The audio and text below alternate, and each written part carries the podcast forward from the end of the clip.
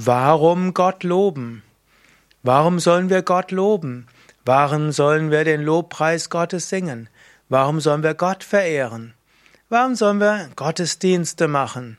Warum sollen wir Rituale für Gott machen? Man könnte das fragen von einer christlichen Perspektive, von einer muslimischen Perspektive, einer jüdischen Perspektive, einer hinduistischen Perspektive. Mein Name ist Sukadev von www.yoga-vidya.de und ich komme aus der Yoga Vedanta Richtung. Und letztlich kann ich dir die Antwort jetzt hauptsächlich geben aus dieser Richtung. Warum Gott loben? Gott braucht nicht unser Lob. Gott existiert. Gott ist jetzt keiner, der unsere Verehrung braucht. Gott braucht weder Pujas noch Homas noch Yajnas noch Arati also Gottes Verehrungsrituale unserer Tradition. Gott braucht noch nicht unsere Gesänge und unseren Lobpreis.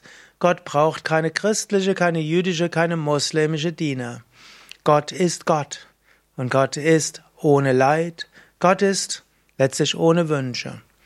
Aber der Mensch ist im Leid. Und der Mensch hat Wünsche. Und letztlich der Mensch wird erst dann zufrieden sein, wenn er Gottes Gegenwart spürt.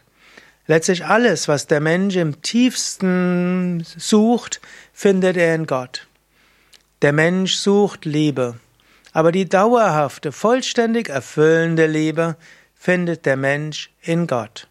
Er findet das nirgendwo sonst. Menschen werden irgendwann einen enttäuschen, die Liebe ändert sich, oder ein Mensch verschwindet, geht, verlässt diese Welt, stirbt. Du kannst enttäuscht werden von Menschen. Die vollkommene Liebe, die du suchst, das vollkommene angenommen sein und das jederzeit für dich da sein, dich vollständig verstehen, das findest du nur in Gott. Und auch die endgültige Zufriedenheit, die endgültige Freude findest du nur in Gott. Du findest diese nicht im Relativen. Du findest das nicht weder in einer schönen Arbeit, noch in einem schönen Restaurant, noch in einer schönen Wohnung, noch nicht mal im schönen Urlaub. Dauerhafte Befriedigung findest du in Gott. Und egal wie viel du weißt und kennst und egal wie viel du verstehst, letztlich willst du die Zusammenhänge des Universums verstehen und das geht letztlich nur, indem du dich mit Gott verbindest. Und auch den Sinn des Lebens erfährst du nur, wenn du spürst, dass Gott durch dich wirkt und du verbunden bist mit Gott. Also Sinn des Lebens ist es, Gott zu erfahren, Gott durch dich wirken zu lassen und dich mit Gott zu erfüllen. Aber wie kannst du das tun? Eben indem du Gott lobst, indem du Gottes Rituale machst, durch Gottesdienste, Gottesverehrung, durch Rituale der Gottesverehrung, durch spirituelle Lieder, durch Kirtan und so weiter. Damit erfährst du die Liebe Gottes. Und durch diese Erfahrung der Liebe Gottes wirst du erfüllt von dem, was du brauchst.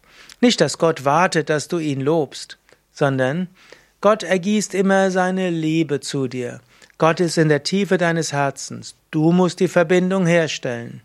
Das ist so ähnlich angenommen, du hast ein Handy, ein Smartphone.